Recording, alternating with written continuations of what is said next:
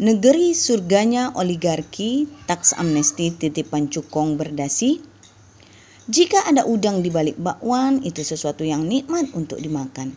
Berbeda ceritanya jika ada cukong berdasi di balik taks amnesti. Tentu hal ini merugikan rakyat serta negara. Benarkah ada kepentingan oligarki dan cukong berdasi di balik taks amnesti jilid 2 yang termuat dalam Undang-Undang Harmonisasi Peraturan Perpajakan atau HPP? Peneliti dari Universitas Bung Karno, Gede Sandra, menilai program pengampunan pajak atau taks amnesti jilid 2 dalam Undang-Undang HPP itu adalah titipan oligarki.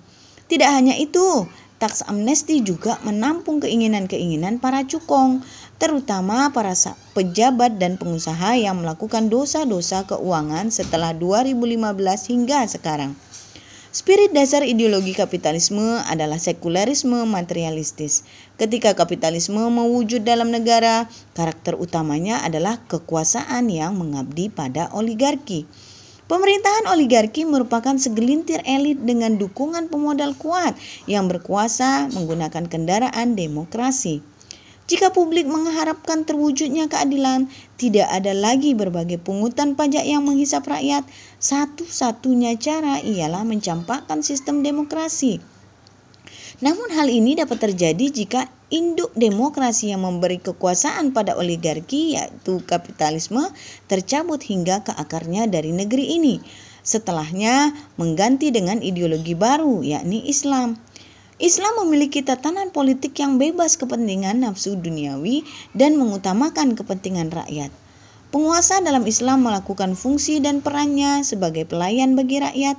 Hanya aturan Islamlah yang menjamin keadilan di tengah rakyat.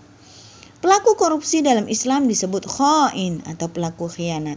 Ia menggelapkan harta yang diamanatkan kepada seseorang Sanksi untuk khoin adalah sanksi takzir di mana hakim yang menentukan jenis dan kadarnya.